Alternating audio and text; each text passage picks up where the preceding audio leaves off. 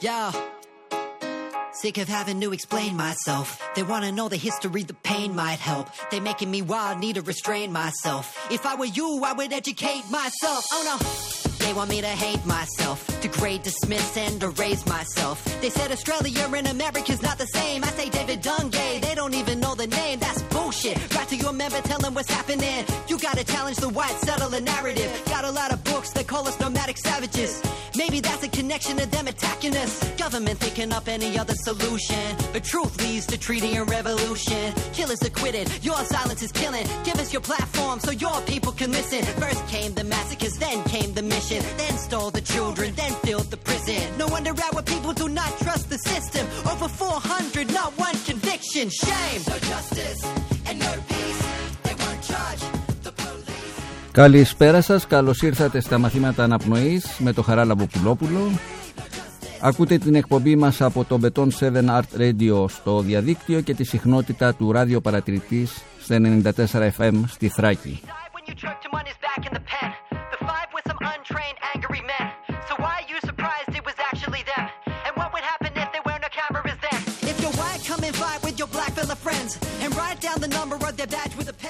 Στα μαθήματα αναπνοής είναι καλεσμένοι άνθρωποι γύρω μας που δυσκολεύονται να αναπνεύσουν καθώς και εκείνοι που τους βοηθούν να ξαναβρούν την ανάσα τους. Δίνει βήμα για να ακουστούν οι φωνές εκείνων στους οποίους η καταπίεση, η βία και η απόρριψη στερούν το οξυγόνο. Όσο να σφιχτιούν μέσα στο αδιέξοδο τους φόβους και την αγωνία της καθημερινότητας. Αλλά ενίοτε και σε όσους κόβεται η ανάσα από έρωτα ή αγωνίζονται να μην σπαταλήσουν την πνοή που τους χάρισε τούτη η ανάσα.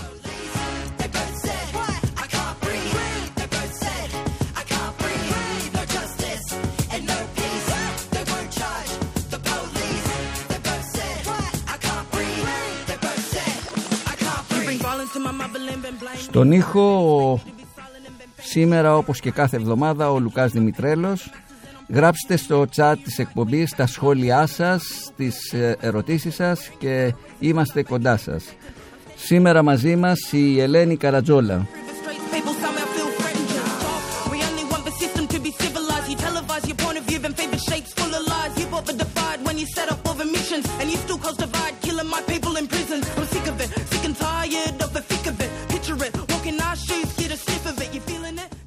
Η γλώσσα κόκαλα δεν έχει και κόκαλα τσακίζει. Η κυρία Ελένη Καρατζόλα, η, η, η Ελένη, όπως θα την αποκαλώ και θα με αποκαλεί Μπάμπη, είναι καθηγήτρια γλωσσολογίας του Πανεπιστημίου Αιγαίου και θα μας εξηγήσει γιατί η γλώσσα δεν είναι ποτέ αθώα.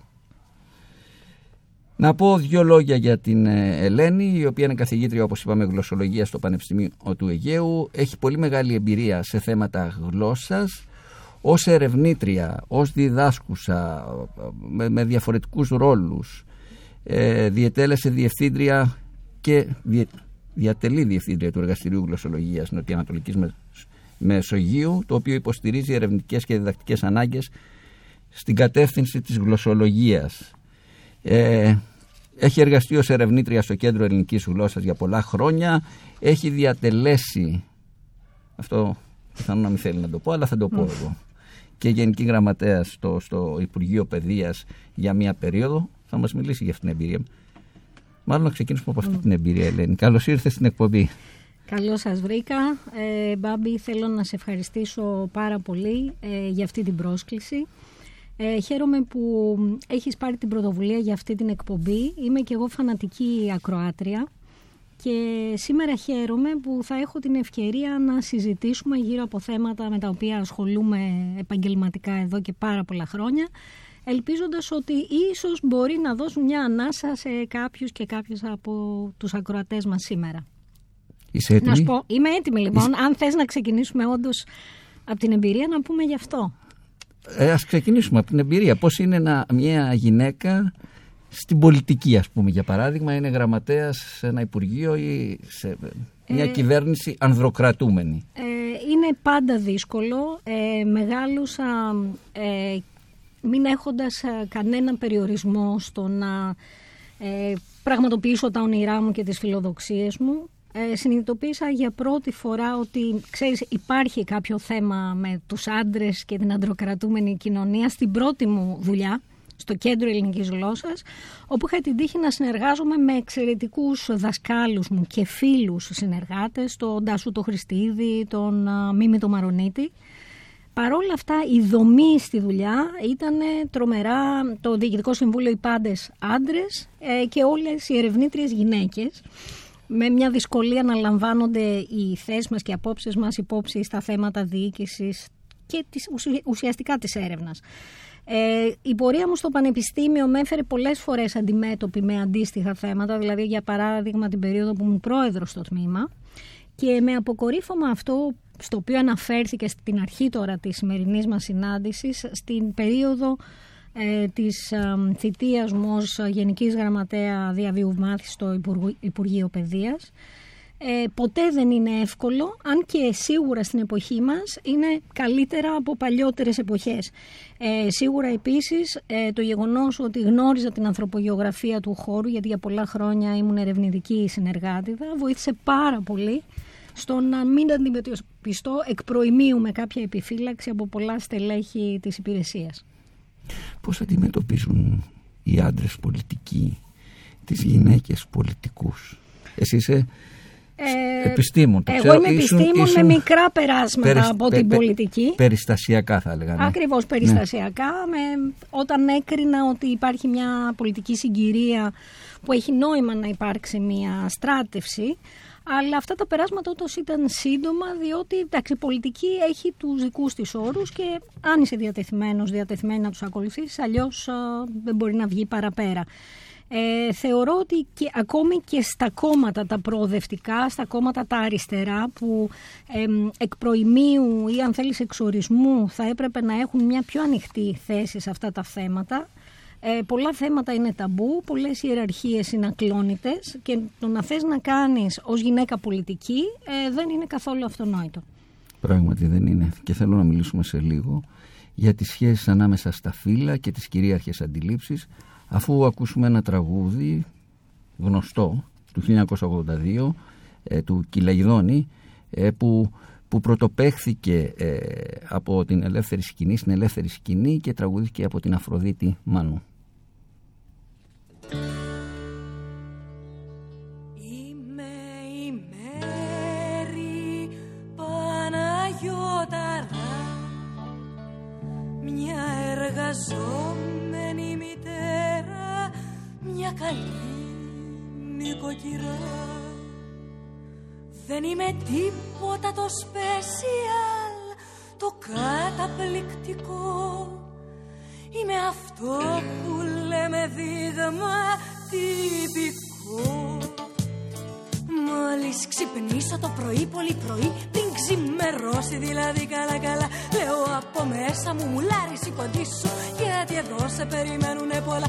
Και τότε τρέχω να ξυπνήσω να ταΐσω Να ποτίσω και να ντύσω τα παιδιά. Ενώ παράλληλα ετοιμάζω πρωινό πηγαίνω στο κρεβάτι και αυτομάτως Κατεβάζω τα παιδιά στο σχολικό. Πάω γραμμή για να ψωνίσω και ο χασάπης μες στη φούρια να μου πιάνει και εδώ. Να έχω το νου μου κάθε μέρα για που κάμισο Και σόβρακο καινούριο καθαρό. Κι μόνο να το ξεχάσω και δεν σε στο νερό. Να συγυρίζω τα κρεβάτια και το σπίτι Να ετοιμάσω φαγητό για τα παιδιά. Και έχω να φύγω νηστική και σαν τρέλη Για τη δουλειά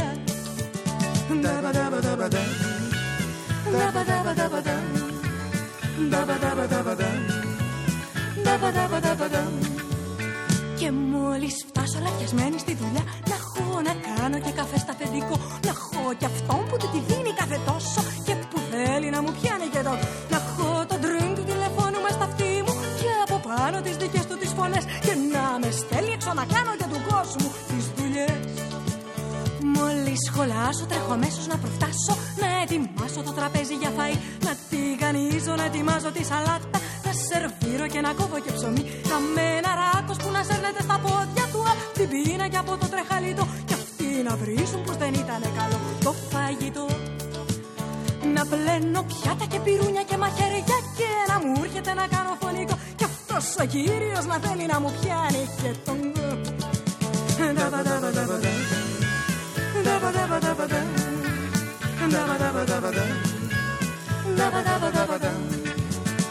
μόλις ξαπλώσει και φωνάξει ησυχία Μην ακούσω μες στο σπίτι τζεμούδια. Είναι η ώρα που τελειώνω εγώ τα πιάτα Και που πρέπει να διαβάσω τα παιδιά. Είναι η ώρα να διαβάσουν οι διαβόλοι Και να αρχίσουμε να τρέχουμε μετά Στα ιδιαίτερα του ενός και στα λούνου βγάλουνε καλά καλά την πίστη Και γυρίσουμε στο σπίτι τελικά. Τότε θα φάνε, θα πληθούνε, θα δαρθούνε Και θα πάνε να κοιμηθούν κανονικά. Και ενώ εγώ θα σιδερώνω και θα πλένω Ό,τι κάνει μια γυναίκα δηλαδή Αυτός ο κύριος θα είναι αραγμένος στην τιμή. Κι αν γίνω έξαλλη σαν πέσω στο κρεβάτι Και τον δω πως είναι ο νους του στο κακό Είναι καθήκον σου γυρίζει και μου λέει συζυγικό Είμαι, είμαι Ένα αυτοσαρκαστικό τραγούδι που αναφέρεται στο ρόλο της γυναίκας και στο ρόλο του άντρα.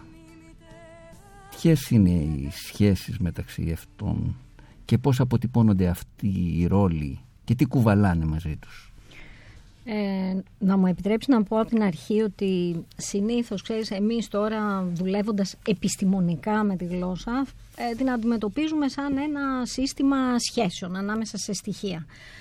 Ε, αυτό όμως που δεν μπορεί να παραβλέψει τελικά κανείς είναι η κοινωνική της διάσταση. Δηλαδή οι γλώσσες μιλούνται, χρησιμοποιούνται εν κοινωνία, μέσα στις κοινωνίες, τις ανθρώπινες και είναι μέρος της κοινωνικής δράσης. Αποτυπώνουν κοινωνικές σχέσεις, ε, άρα αποτυπώνουν και σχέσεις ανισότητας, έτσι, διότι δεν ζούμε σε κοινωνίες ισότητας. Ε, άρα ένα θέμα το ζήτημα των φύλων, το ζήτημα της έμφυλης διάστασης της γλώσσας ε, μας απασχολεί πάρα πολύ και μας τα τελευταία χρόνια γιατί έχει πολλές και διαφορετικές διαστάσεις. Ας πούμε, ε, ξέρεις, σε, σε, μια γλώσσα σαν τα ελληνικά που έχουμε τα αρσενικά, τα θηλυκά κτλ. Ε, όταν έχουμε έτσι την τάση γενικά να μιλάμε, θα χρησιμοποιήσουμε, όπως ξέρεις, κατά κύριο λόγο το αρσενικό γραμματικό γένος. Μου τυχαίνει ακόμη και σε μένα, ε, φορές που είμαι ας πούμε, στο εργαστήριο, έχουμε κάποιο μάθημα, μπορεί να είναι παρόντα μόνο 12 κορίτσια και πιάνω τον εαυτό μου να λέει κάποια στιγμή «Είμαστε σύμφωνοι» και μετά διορθώνω και λέω είμαστε σύμφωνες. Ή τελευταία το έχουμε γυρίσει ας πούμε και λίγο στην πλάκα και αν είναι ας πούμε και το ένα αγόρι που έρχεται στο μάθημα λέω ε, είστε σύμφωνες, συμφωνεί και ο Κωνσταντίνος. δηλαδή λίγο για να... Ε, είναι η γλώσσα επειδή τα διάφορα στοιχεία της ας πούμε υπάρχουν εκεί και εμείς κάθε φορά τα ιδιοποιούμαστε κάθε φορά που πάμε να μιλήσουμε είναι πολύ δύσκολο να το γιώνουμε πραγματικά στην περίσταση. Και έχει, έχουν γίνει τα τελευταία χρόνια πάρα πολλές προσπάθειες και μάλιστα έχουν πρωτοστατήσει δικές μου συναδέλφισες από το Πανεπιστήμιο Αιγαίου ε, στο να μπορεί ας πούμε, να, απο, να αποτυπώνονται συστηματικά και τα δύο γέννη, τα γραμματικά, ας πούμε στα δημόσια έγγραφα. Να λες, ας πούμε, ε, οι, εκπαιδε... Ε, οι γυναίκες, οι μαθητές και οι μαθήτριες, ας πούμε. Να μην λες μόνο οι μαθητές στις εγκυκλίους. Είναι σημαντικό. Λέει κάποιος, έλα μωρέ, το κάνουμε, ξέρω εγώ, για να είμαστε πιο σύντομοι. Είναι συμπεριληπτικό το αρσενικό. Αυτό που εκείνη τη στιγμή μας διαφεύγει είναι ότι στην ουσία κάποιος γίνεται αόρατος. Και αυτός που γίνεται αόρατος μέσα από τη γλώσσα, μέσα από τη γλωσσική επιλογή να πεις μόνο οι μαθητές, και όχι να πεις οι μαθητές και οι μαθήτριες, ε, είναι οι γυναίκες. Ε, άρα αν κάποιος ενδιαφέρεται από τη γενική του στάση ως πολίτης για μια πιο ήσυχη, για πιο δίκαιη κοινωνία, έτσι, με μεγαλύτερη κοινωνική δικαιοσύνη, γιατί εντάξει υπάρχουν και συμπολίτες μας που δεν ενδιαφέρονται γι' αυτό, αλλά αν λέει ότι τον ενδιαφέρει δεν μπορεί να είναι αδιάφορος, αδιάφορη για το ποιες είναι οι λεκτικές του επιλογές όταν αναφέρεται στα θέματα φύλου. Αυτή είναι μία διάσταση. Ε, μια δεύτερη διάσταση που έχει αν θες και μεγαλύτερο, είναι και πολύ πιο ε, ας πούμε επίμαχη, είναι τι γίνεται με τις γυναίκες όταν καταλαμβάνουν κάποια αξιώματα, κάποιους ρόλους, κάποιες θέσεις και όπου επειδή αυτό είναι σχετικά πρωτόγνωρο, ε, δεν έχει ακόμη η γλώσσα με τις δικές της ικανότητες, τις κατασκευαστικές ε, δουλέψει και δεν έχει γίνει και αποδεκτό από μεγάλα τμήματα της κοινωνίας. Ας πούμε, ένα από τα ζητήματα τέτοια που ανακύπτουν τα τελευταία χρόνια είναι ότι ε, γυναίκες ε, αναλαμβάνουν θέσεις κλειδιά ας πούμε, στη διοίκηση των πανεπιστημίων. ας πούμε στην Κοσμητεία ή στην Βρυτανία. Ε, όταν πριν από κάποια χρόνια η Δήμητρα Οικογίδου ε, εξελέγει κοσμήτορο όπως λέγαν τότε, επέλεξε πολύ συνειδητά να υπογράφει σε όλα τα έγγραφα ως κοσμητόρισα, που είναι ένας ε, πάρα πολύ καλοσχηματισμένος τύπος ε, στα ελληνικά και που μέσα σε πολύ λίγο διάστημα έχει γίνει εξαιρετικά αποδεκτός, χρησιμοποιείται ευρύτατα. Ε, πριν από δύο-τρία χρόνια που είχαμε εμείς εκλογές στο δικό μας πανεπιστήμιο, εξελέγει η Χρυσή Βιτσιλάκη. Και τέθη τότε το δίλημα, ε, γιατί αυτό αν θες είναι πιο δύσκολο σχημάτιστο στα ελληνικά. Θα είναι πώς, θα είναι η πρίτανης με γιώτα όπως ήταν παλιά το αρσενικό; Θα είναι η πρίτανης με ήττα ή θα είναι η πριτάνησα κατά αναλογία με αυτό που έλεγα πριν και η κοσμητόρισα κτλ. Καταλαβαίνεις ότι το τρίτο ε, το οποίο είναι πολύ πιο ομαλό για τη γλώσσα, ήταν το πιο ασυνήθιστο. Και ήταν αυτό που δυσκόλεψε περισσότερο για να λάβει η ίδια η Χρυσή την απόφαση να το υιοθετήσει. Εγώ προσωπικά αισθάνομαι πολύ χαρά και θα έλεγα και περηφάνεια που το έκανε και υπογράφει σε όλα μας τα έγγραφα ως Πριτάνισσα βέβαια. Ε, το πώς μεταφέρεται αυτό μετά σε άλλες ιστοσελίδες, ε, στη, σε, στον τύπο, δεν είναι πάντα ομοιογενές. Μπορεί εκείνη να λέει Πριτάνισσα, αλλά θα λένε η Πρίτανης και μετά έχουν την αμηχανία πώς να κάνουμε τη γενική της Πριτάνεως, της Πριτάνιδος. Ε, αρχίζουν τα τρελά, ας πούμε, που συμβαίνουν, αλλά η ίδια επιμένει και θεωρώ ότι έχει βάλει ένα πολύ σημαντικό λιθαράκι σε αυτή την ιστορία γύρω από τα αξιώματα και το, αυτό που λέμε τα γυναικεία επαγγελματικά, από παλιά απασχολούσαν τον Τριανταφυλλίδη ή και τους χαρακτηρισμούς, χαρακτηριστικά της γλώσσας σε σχέση με το γυναικείο φύλλο. Να, να σε ρωτήσω, Ναι. η, η γλώσσα διαμορφώνει την κοινωνική πραγματικότητα ή η κοινωνική πραγματικότητα κατασκευάζει τη γλώσσα; Ε, εγώ θα έλεγα ότι σίγουρα η γλώσσα αντανακλά την κοινωνική πραγματικότητα. Αλλά μετά η ίδια η γλώσσα συντελεί και στο να, ε, στο να συνεχίζει ας πούμε, μια ισχύουσα τάξη πραγμάτων, όπως και στο να βοηθάει στην ανατροπή, στην αλλαγή. Η γλώσσα δηλαδή μπορεί να παίξει έναν τέτοιο ρόλο ε, πρωταγωνιστικό σε κάποια πράγματα, αλλά ποτέ δεν αρκεί από μόνη της, έτσι. Δεν αρκεί το να αλλάξεις έναν τρόπο έκφρασης, ξέρω εγώ, για μια ομάδα με, που είναι ας πούμε σε πιο αδύνατη θέση, σε πιο μειονεκτική θέση, με το να αλλάξεις τον τρόπο που της απευθύνεσαι, δεν σημαίνει ότι αλλάζει και η θέση της στην κοινωνία. Έτσι, δεν έχει αυτή τη μαγική ιδιότητα η γλώσσα, αλλά η γλώσσα μπορεί να συμβάλλει σε αυτό. Ή για να σου το πω αντίστροφα, όσο επιμένεις, επιμένουμε να χρησιμοποιούμε όρους που έχουν αρνητικές συνδηλώσεις, που οι αξιολογικές κρίσεις που μας φέρνουν είναι αρνητικές, τόσο συντηρούμε αυτή την άσχημη πραγματικότητα που λέμε ότι θέλουμε να αλλάξουμε. Πράγματι, πολύ, πολύ συχνά κάποιες εκφράσεις, κάποιοι χαρακτηρισμοί, κάποιες αντιλήψεις έρχονται και πιέζουν τους άντρες, ε, τις γυναίκες, ε, ανθρώπους με διαφορετικό ο, ο, σεξουαλικό προσανατολισμό για το ότι πρέπει και δεν πρέπει να κάνουν ε, και τους φέρνουν και σε πολύ δύσκολη θέση. Ε, και δεν αναφέρομαι μόνο στους ακραίους χαρακτηρισμούς αλλά κυρίως στις κυρίαρχες αντιλήψεις για το ρόλο της κάθε κοινωνικής ομάδας. Ε, φυσικά αυτό είναι εξής μια άλλη συμπλοκή του έμφυλου λόγου και της σεξουαλικής προτίμησης. Ας πούμε, αν κάτσουμε και το σκεφτούμε λίγο, γιατί ας πούμε έχουμε τόσους, τόσες δυσφημιστικές εκφράσεις σχετικά με τις γυναίκες, ξέρω εγώ, είναι τσουλάκι, είναι εύκολη, είναι μπίτσι, είναι, ξέρω εγώ, νυφομανής, διάφορα. Αν πάμε αντίστοιχα στον άντρα, ε, θα δούμε ότι εκεί συνδέονται περισσότερο με αποκλίνουσα ε, σεξουαλική προτίμηση, προτίμηση με βάση την κυρίαρχη. Δηλαδή θα είναι, ξέρω εγώ, κουνιστός, λούγκρα, ε, γκέουλας, ε, πισογλέντης, δηλαδή πράγματα που σχετίζονται με όχι τόσο με το κυρίαρχο ας πούμε, αρσενικό, αλλά με άλλα άτομα που έχουν κάνει μια άλλη επιλογή, μια, έχουν μια άλλη σεξουαλική προτίμηση. Το ερώτημα, σκέψου λίγο ε, όλη αυτή την ε, κατηγορία λέξεων που ας πούμε σχετίζονται με τους ε, τρανς. Υπάρχουν ας πούμε πιο ουδέτερες λέξεις ε, τραβεστή, ε, αλλά υπάρχουν και αξιολογικά πιο δύσκολες, δηλαδή τραβέλι. Όταν κάποιος λέει τραβέλι, κάνοντας αυτή την επιλογή λέξης, ε, δείχνει και πώς αντιμετωπίζει ο ίδιος μια κατάσταση. Τελικά δηλαδή ο καθένας μας, η καθεμία από εμάς όταν επιλέγουμε μια τέτοια λέξη για να περιγράψουμε μια ετερότητα, δείχνουμε, μαρκαριζόμαστε, δείχνουμε τι στάση κρατάμε οι ίδιοι απέναντι σε αυτό. Αν το βλέπουμε, αν το αποδεχόμαστε, αν κράτουμε μια ουδέτερη στάση, αν είμαστε πολύ προβληματισμένοι ή δεν το αποδεχόμαστε καθόλου και το ε, κριτικάρουμε. Υπάρχει ένα πολύ ωραίο τραγούδι που λέγεται The Stigma από τους Αζητής. Ας το ακούσουμε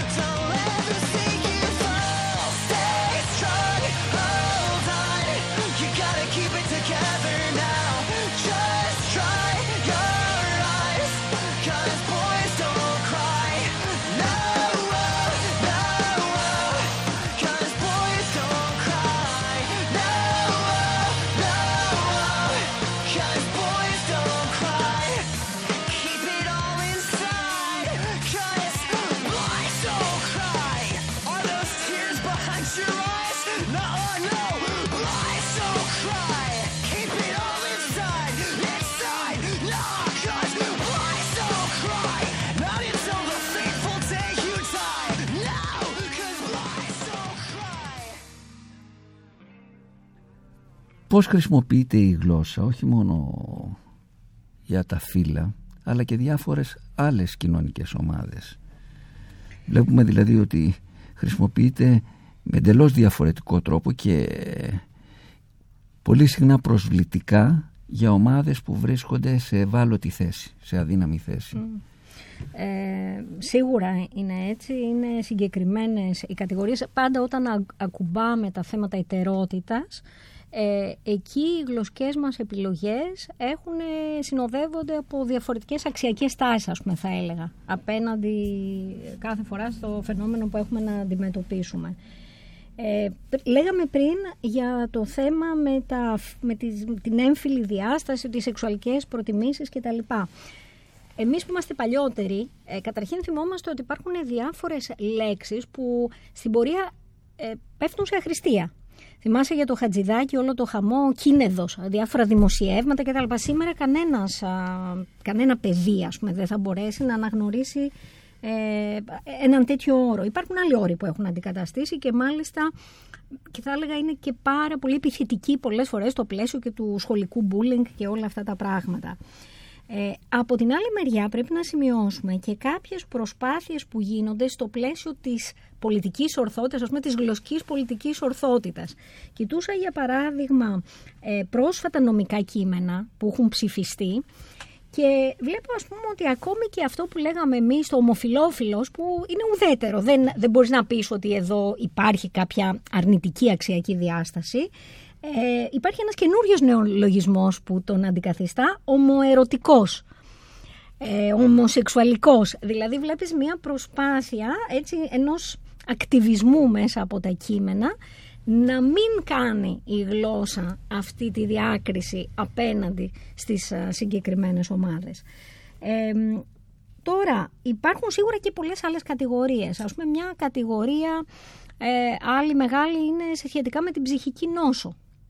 Εδώ έχουμε ε, στο πλαίσιο ας πούμε το πιο επιστημονικό ή το πιο ουδέτερο κάθε όρος έχει ένα συγκεκριμένο περιεχόμενο. Για να πεις ότι κάποιος είναι σχιζοφρενής ε, σημαίνει ότι χρειάζεται μια συγκεκριμένη διάγνωση έτσι, μια σειρά από συμπτώματα.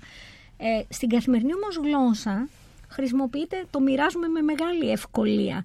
Ή η ιστερική έτσι η γυναίκα που ξέρουμε ότι είναι συγκεκριμένα επίσης, έχει συγκεκριμένα χαρακτηριστικά, αλλά θα έλεγα ότι σήμερα είναι ε, από έρευνες που έχουν γίνει ένας από τους όρους που χρησιμοποιούνται πιο συχνά προκειμένου να περιγράψουν μια γυναίκα που είναι λίγο έντονη, ας πούμε, που έχει ε, χαρακτήρα, προσωπικότητα, φωνάζει λίγο πιο πολύ από ό,τι θα ήθελε, ας πούμε, ο μέσος όρος.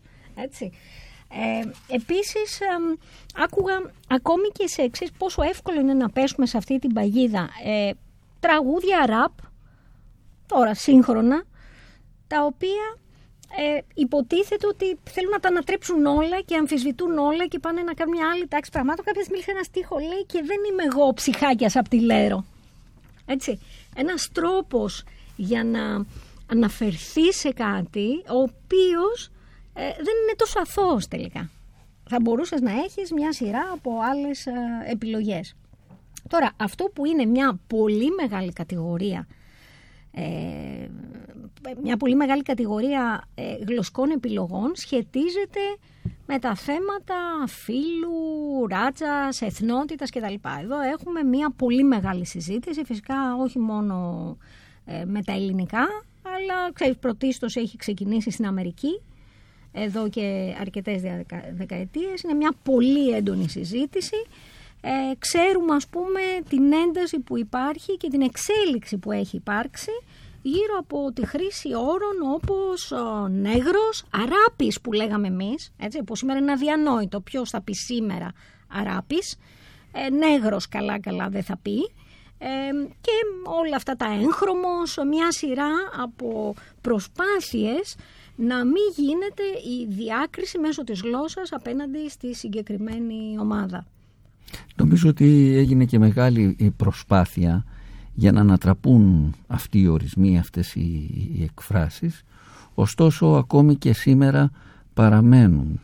Ιδιαίτερα στη δεκαετία του 60, όπως γνωρίζεις, έγινε πολύ μεγάλη προσπάθεια με το φιλετικό στην Αμερική ε, για να αλλάξουν οι κυρίαρχες αντιλήψεις δεν είμαι βέβαιος ότι έχουν αλλάξει. Ας ακούσουμε ένα τραγούδι από τον Armstrong, το Black and Blue.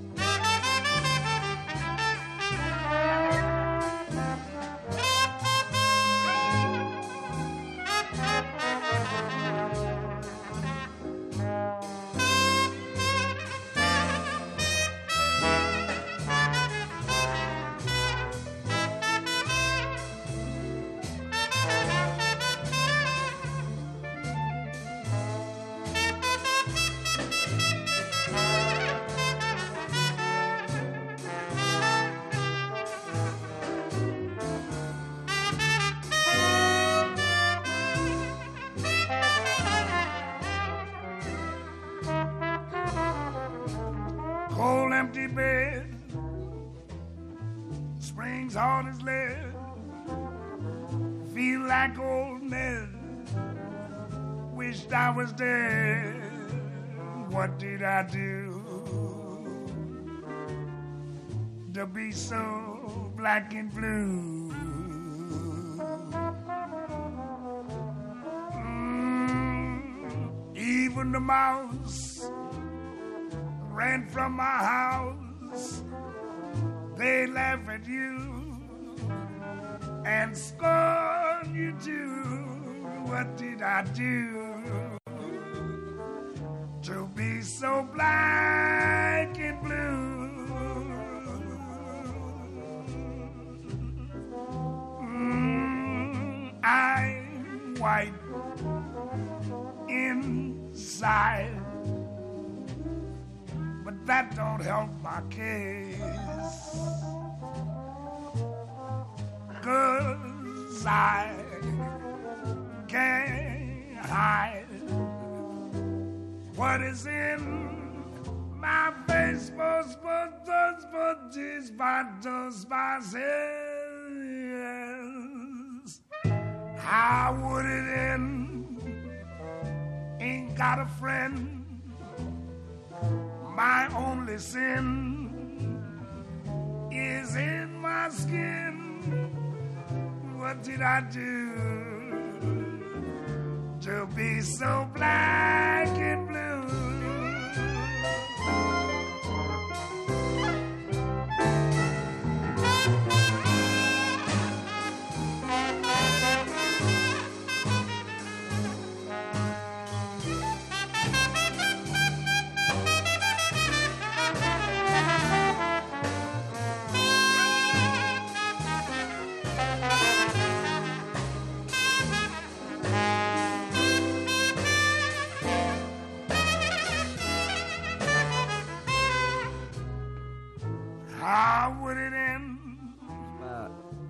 Παλιότερα οι Έλληνες έλεγαν το εξής Εμείς δεν είμαστε ρατσιστές Δεν έχουμε πρόβλημα με τους μαύρους Οι γύφτοι μας ενοχλούν Ναι, ναι.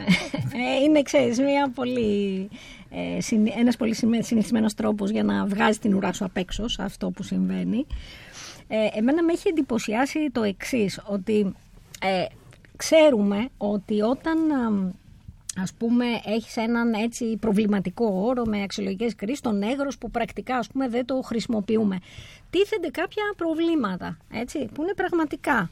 Τι θα κάνεις ας πούμε με διάφορα έργα λογοτεχνικά, έτσι, τα οποία είναι σημαντικά, ενδεχομένως θες να τα διδάξεις και στο σχολείο. Στην Αμερική ας πούμε υπάρχει μια τεράστια προσπάθεια, αλλάζουν ε, όπου υπάρχει προβληματικός όρος, το διαγράφουν.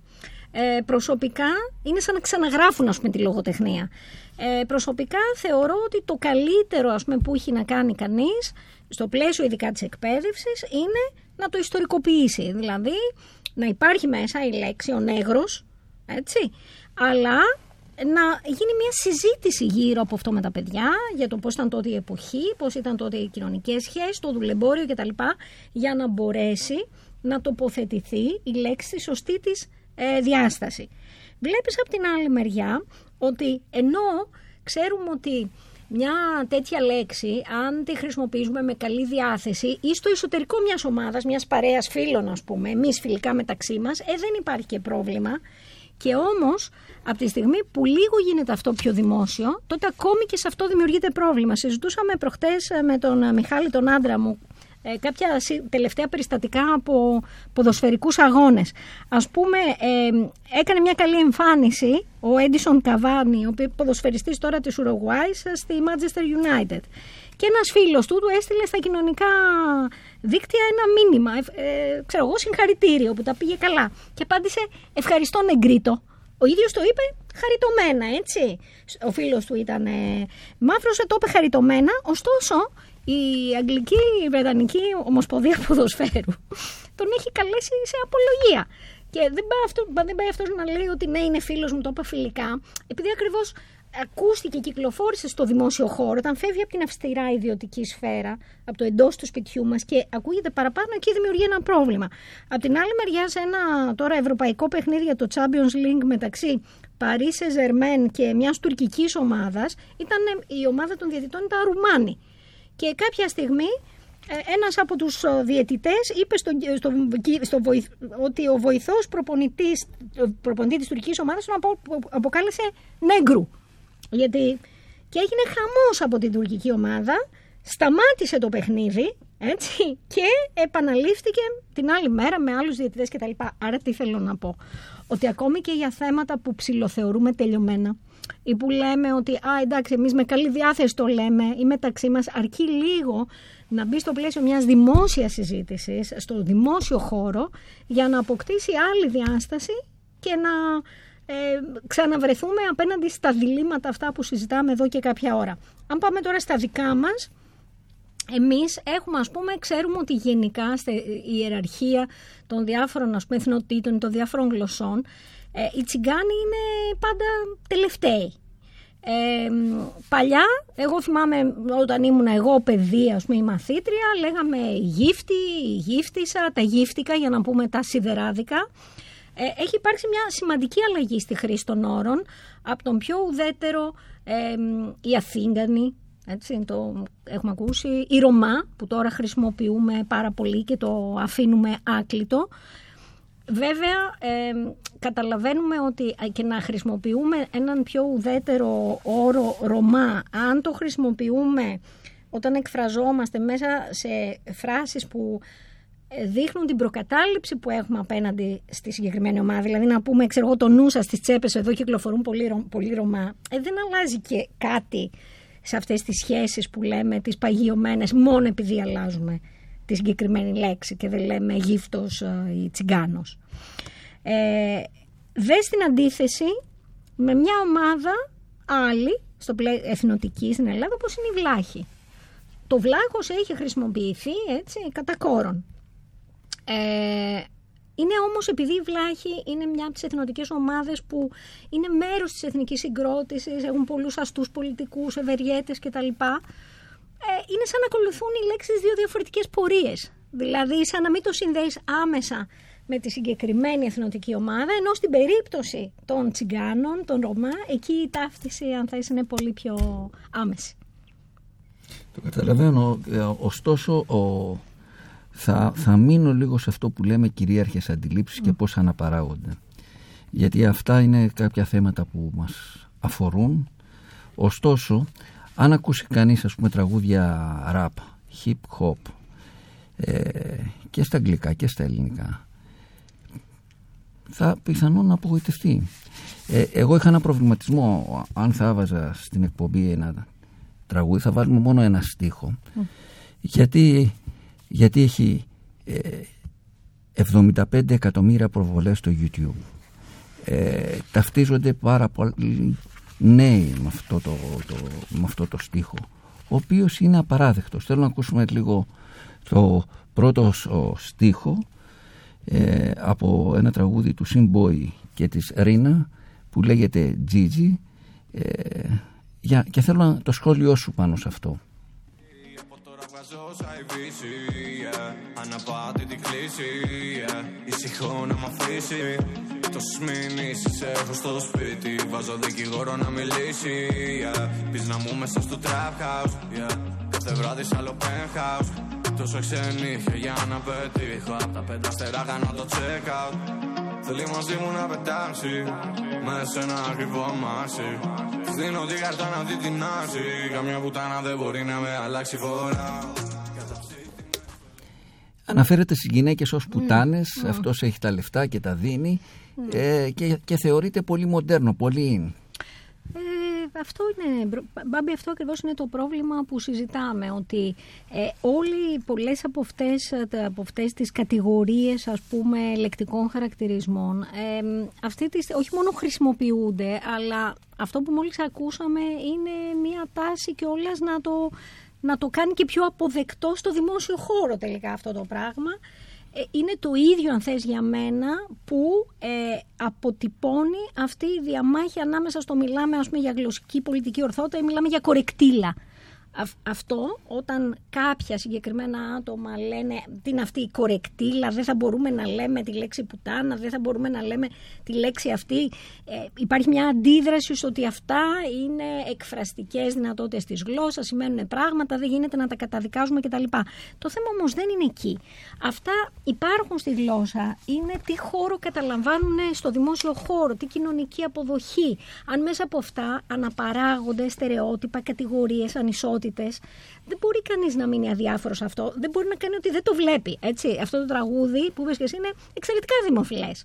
Έχει πάρα πολλά χτυπήματα στο YouTube. Σημαίνει τα παιδιά, οι μαθητές μας, οι νεότερα, τα νεότερα παιδιά, τα παιδιά μου, τα παιδιά μας, τα ακούνε. Ε, το ερώτημα είναι τι κάνεις ως προς αυτό; Ε, και η δική μου γνώμη είναι ότι το μόνο που μπορείς να κάνεις είναι χρειάζεται μία συστηματική δουλειά σχολιασμού, αποδόμησης, ε, το να φανεί τι σημαίνει μια τέτοια επιλογή, το ότι ε, πληγώνονται άνθρωποι με αυτό, ε, διατηρούνται ανισότητες με αυτό το πράγμα. Χρειάζεται μια δουλειά σίγουρα σε επίπεδο εκπαίδευσης πολύ και γι' αυτό θα ήθελα και με αυτή την ευκαιρία σήμερα ε, να αναφερθώ με δι- ιδιαίτερα μ, έτσι, θέρμη στην πρωτοβουλία που έχει πάρει τελευταία η Βουλή με ένα εκπαιδευτικό πρόγραμμα βιωματικό που ακριβώς λέγεται λέξεις που πληγώνουν, λέξεις που χαμογελούν και απευθύνεται σε διάφορους εκπαιδευτικούς στη χώρα που θέλουν να το δουλέψουν με τα παιδιά τους για να δουλέψουν γύρω από κάποιους τέτοιους θεματικούς άξονες όπου έχουμε προβληματικές ε, αξιακές καταστάσεις. Ας πούμε γύρω από την εξωτερική εμφάνιση. Ε, μπάζο, χοντρός, κοντοστούπα, γυαλάκιας. Κατά κόρο τα λένε τα παιδιά στο σχολείο. Ε, γύρω από την νοημοσύνη. Τη σχολική επίδοση, ότι είναι τούβλο, είναι ηλίθια, είσαι, ξέρω εγώ, φίτουκλας, είσαι σπασικλάκι. Το κοινωνικό φύλλο, αυτά που λέγαμε πριν, ε, κατά πόσο υπάρχει η ηγεμονική αρενοπότητα, η θηλυκότητα, είναι μπούλης, είναι φλόρος, είναι αδελφή ή απ' την άλλη αυτή είναι τσόκαρο, είναι γλάστρα.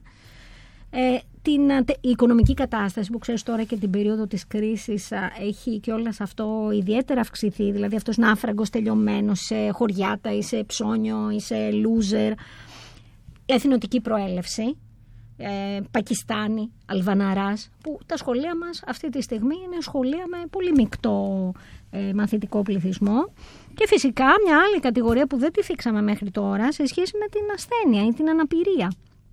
Δηλαδή ότι είναι γκάβακας, είναι κούτσαυλος, είναι παραπλήγας. Αυτά λοιπόν είναι καθημερινά στο λεξιλόγιο των παιδιών και, και εσύ που έχεις δουλέψει πολύ με θέματα εκπαίδευσης, δυναμικής ομάδας, δεν αλλάζουν επειδή θα σου κάνω εγώ μια διάλεξη. Έτσι. Δεν αλλάζουν αυτά τα πράγματα έτσι. Θέλει πάρα πολύ καθημερινή δουλειά, επίμονη, βιωματικού τύπου. Θέλει να καταλάβουν, να καταλάβει το νέο παιδί διαλέγοντας. Μπορεί να μην φαίνεται ότι η λέξη πληγώνει, αλλά πληγώνει και πρέπει να καταλάβει επίσης ότι έχει εναλλακτικούς τρόπους για να εκφραστεί και ότι δεν χρειάζεται τε και καλά αυτό το πράγμα. Χρειάζεται πάρα πολύ δουλειά, δεν ξέρω να σου απαντήσω. Δεν υπάρχουν εύκολες απαντήσεις. Ε, ας δώσουμε τουλάχιστον στα νέα παιδιά μια, μια ευκαιρία για να μιλήσουν μια άλλη γλώσσα. Ήμουν έτοιμος να πω να υιοθετήσουν. Mm. Είδες και εγώ πόσο επηρεασμένος είμαι. I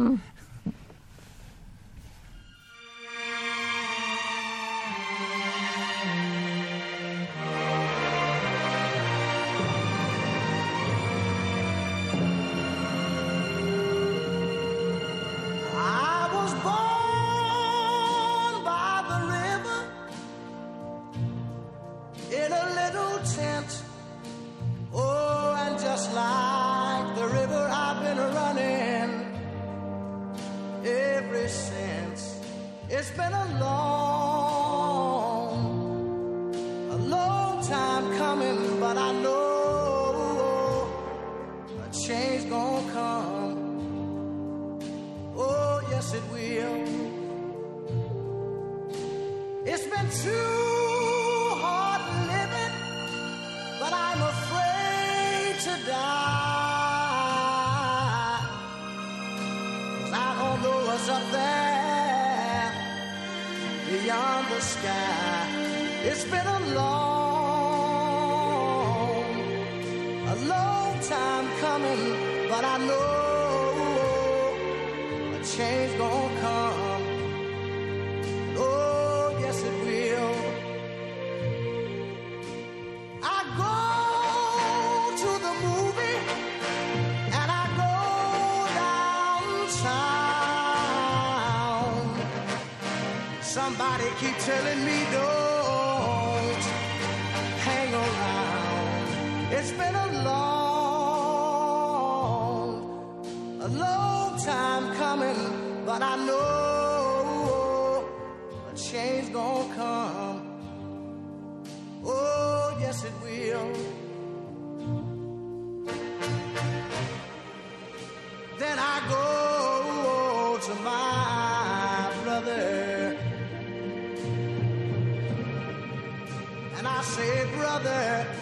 me please.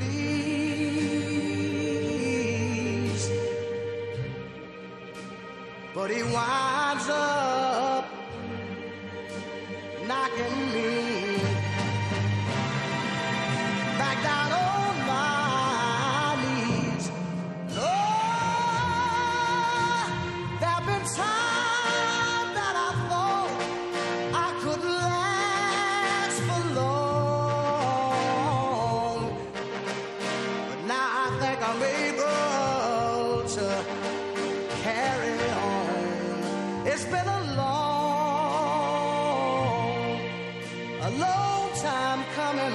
but I know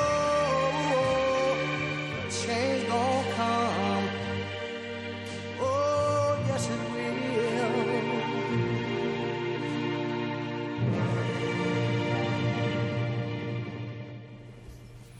Καταλαβαίνω ότι κάποιες λέξεις ε, κατασκευάζονται μέσα στην κοινωνία. Δηλαδή ο Μπαμπινιώτης κάθε φορά έρχεται σε, σε έναν αγγλικό όρο, σε μια αγγλική λέξη που χρησιμοποιούμε και χρησιμοποιεί μια αντίστοιχη ελληνική λέξη. Ωστόσο αυτές που φτιάχνονται στο δρόμο, δηλαδή σε, σε- στη- στην καθημερινότητα και έχουν και φόρτιση, ιδιαίτερη φόρτιση, πώς θα μπορούσαν να αντικατασταθούν; Ναι.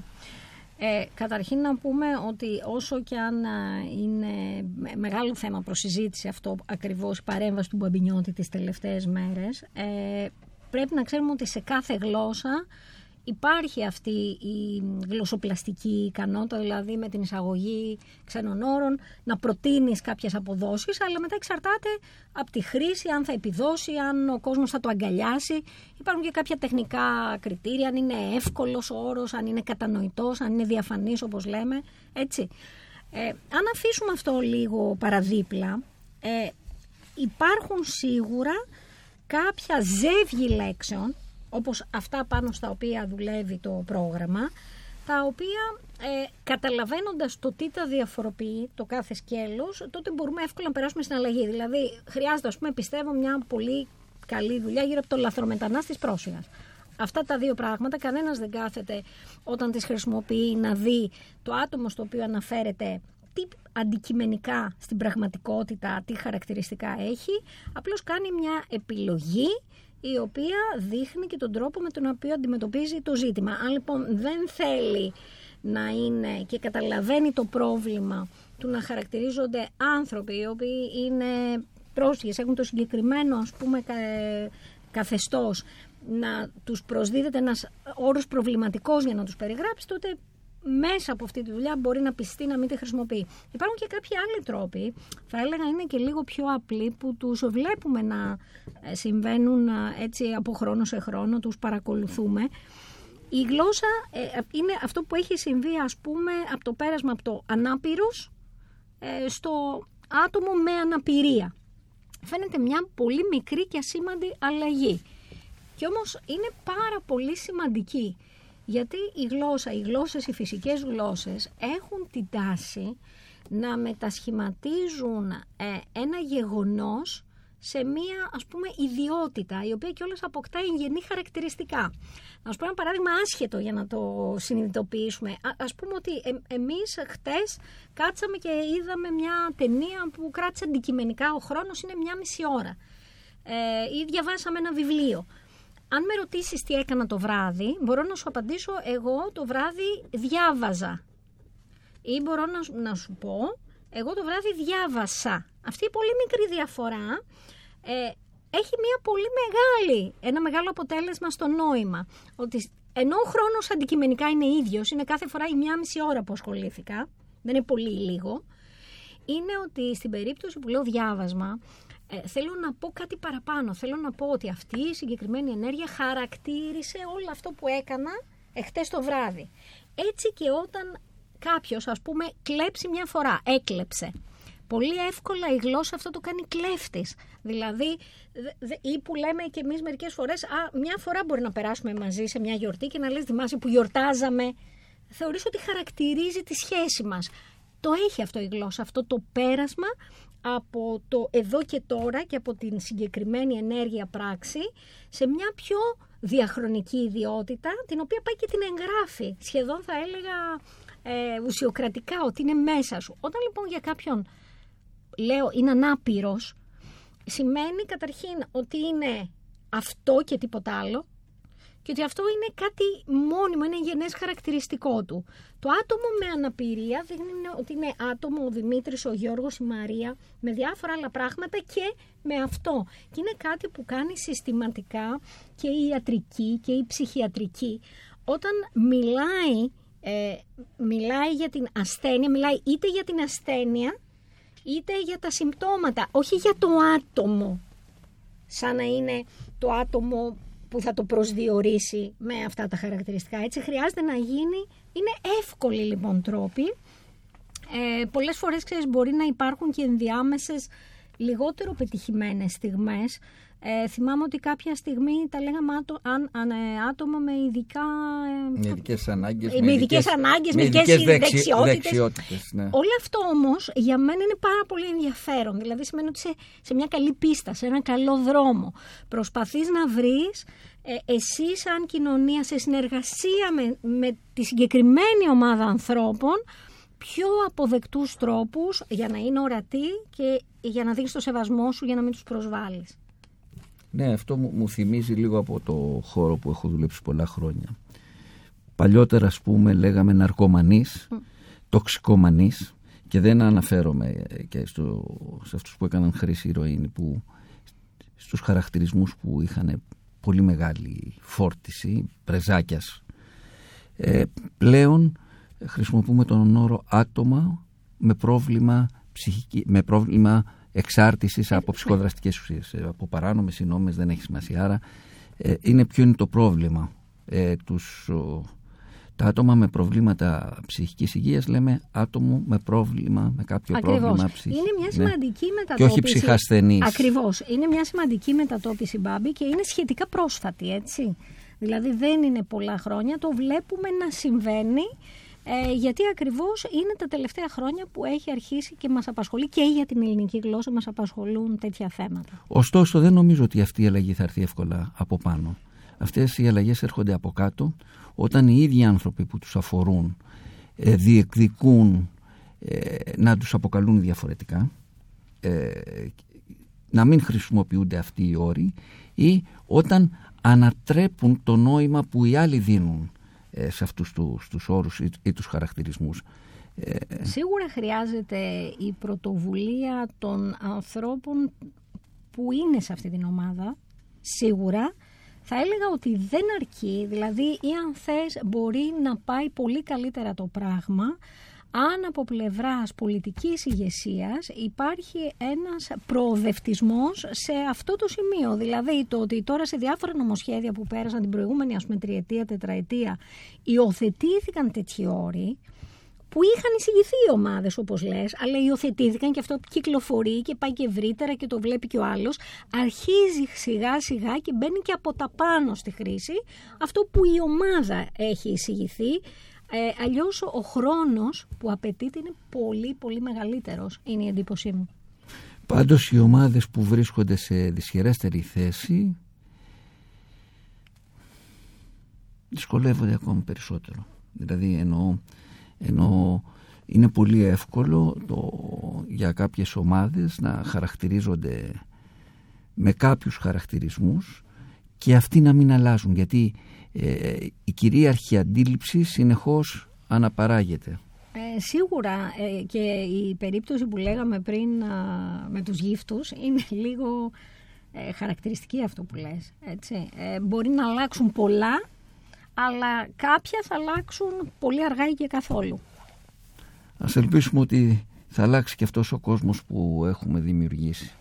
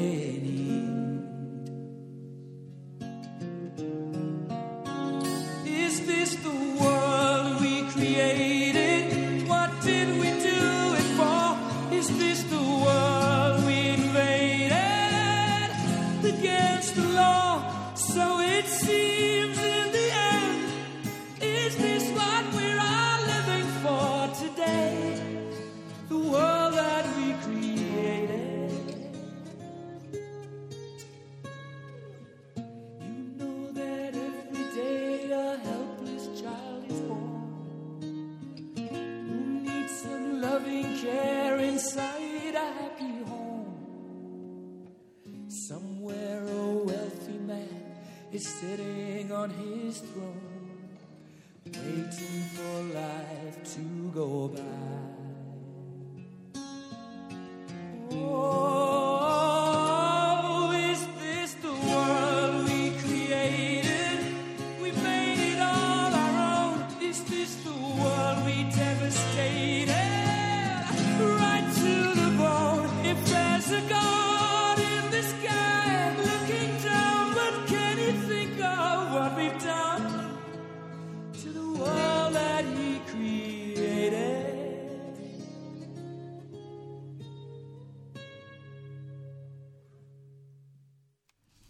Θα μπορούσαμε να κάνουμε με τα κείμενά μας; Α, Μπορούμε δηλαδή κάπως να, να βελτιώσουμε την ελληνική γλώσσα, τα κείμενα, να αλλάξουμε Τι- Και ναι και όχι, σε κάποια ναι. Σε- τώρα να πούμε ο δωδεκάλογος του γύφτου, ας πούμε του Παλαμά, τι να τον κάνουμε ρε Μπάμπη, το δωδεκάλογο του γύφτου.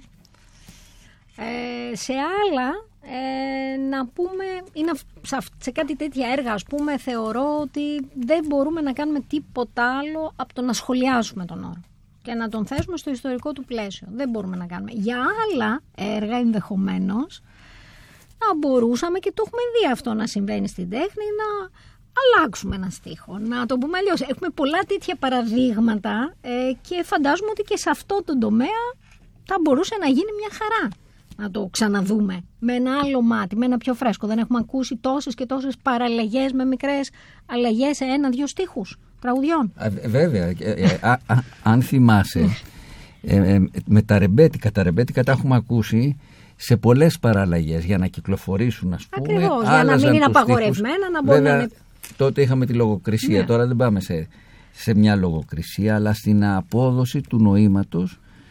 Με έναν διαφορε- τρόπο που να μην προσβάλλει. Αυτό Έτσι. είναι όλο μας το, έτσι, το ζητούμενο είναι αυτό.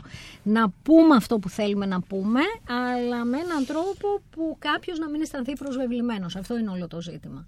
Υπάρχουν, υπάρχουν και τραγούδια που, που, που έχουν τραγουδηθεί ε, με διαφορετικούς ο, στίχους. Ένα, ένα τραγούδι ας πούμε του 25-26 που τραγούδισε η, η Μαρίκα η Παπαγκίκα, το Σάλα Σάλα, Ναι. έχει τραγουδηθεί διαφορετικά που αναφέρεται στο, στο, στο δικό της το, το θάνατο από την Τζαλιγοπούλου μετά από τον Πάριο σε άλλες περιοχές εννοώ όσο ακούμε αυτό το τραγούδι το ακούμε με διαφορετικούς στίχους βέβαια οι γυναίκες πάντα υποφέρουν Πάντα. οι γυναίκες είναι Αυτό δεν οι αλλάζει, γυναίκες θα κύριε. είναι να κάνουν τη δουλειά ενώ ο άντρας θα είναι ο σωτήρας, ο απελευθερωτής ε, που θα βγάλει τη γυναίκα από τη δύσκολη θέση. Ε, ας ελπίσουμε ότι θα, θα υπάρξει ένας νέος στίχος πιο ισότιμος. Εντάξει, κοίτα, όταν χρειάζονται τώρα τόσο ριζικές αλλαγές, είναι ξαναγράψτε το τραγούδι. Αλλά εδώ μιλάμε ότι για κάποιες εκφράσεις ενδεχομένως, κάποια πράγματα θα μπορούσαν έτσι τοπικά να, να τα ξαναδεί κανείς με άλλο μάτι. Κρατάμε όμως, μπορούμε να κρατήσουμε τη, τη μελωδία. Αμέ, γιατί όχι. Ε, νομίζω, νομίζω ότι φτάνουμε προς το, προς το τέλος της εκπομπής. Δεν ξέρω αν θες να ακούσουμε αυτό το τραγούδι του, του 26 από τη Μαρίκα την Παπαγκίκα, το Σάλα Σάλα και να σκεφτούν οι ακροατές μας ε, πώς αλλιώς θα μπορούσε να τραγουδηθεί, με ποιους στίχους. Να είστε καλά, ε, Πολύ ωραία ιδέα. Για κα- κλείσιμο. καλά, καλά Χριστούγεννα και θα τα πούμε την επόμενη εβδομάδα. Γεια σας.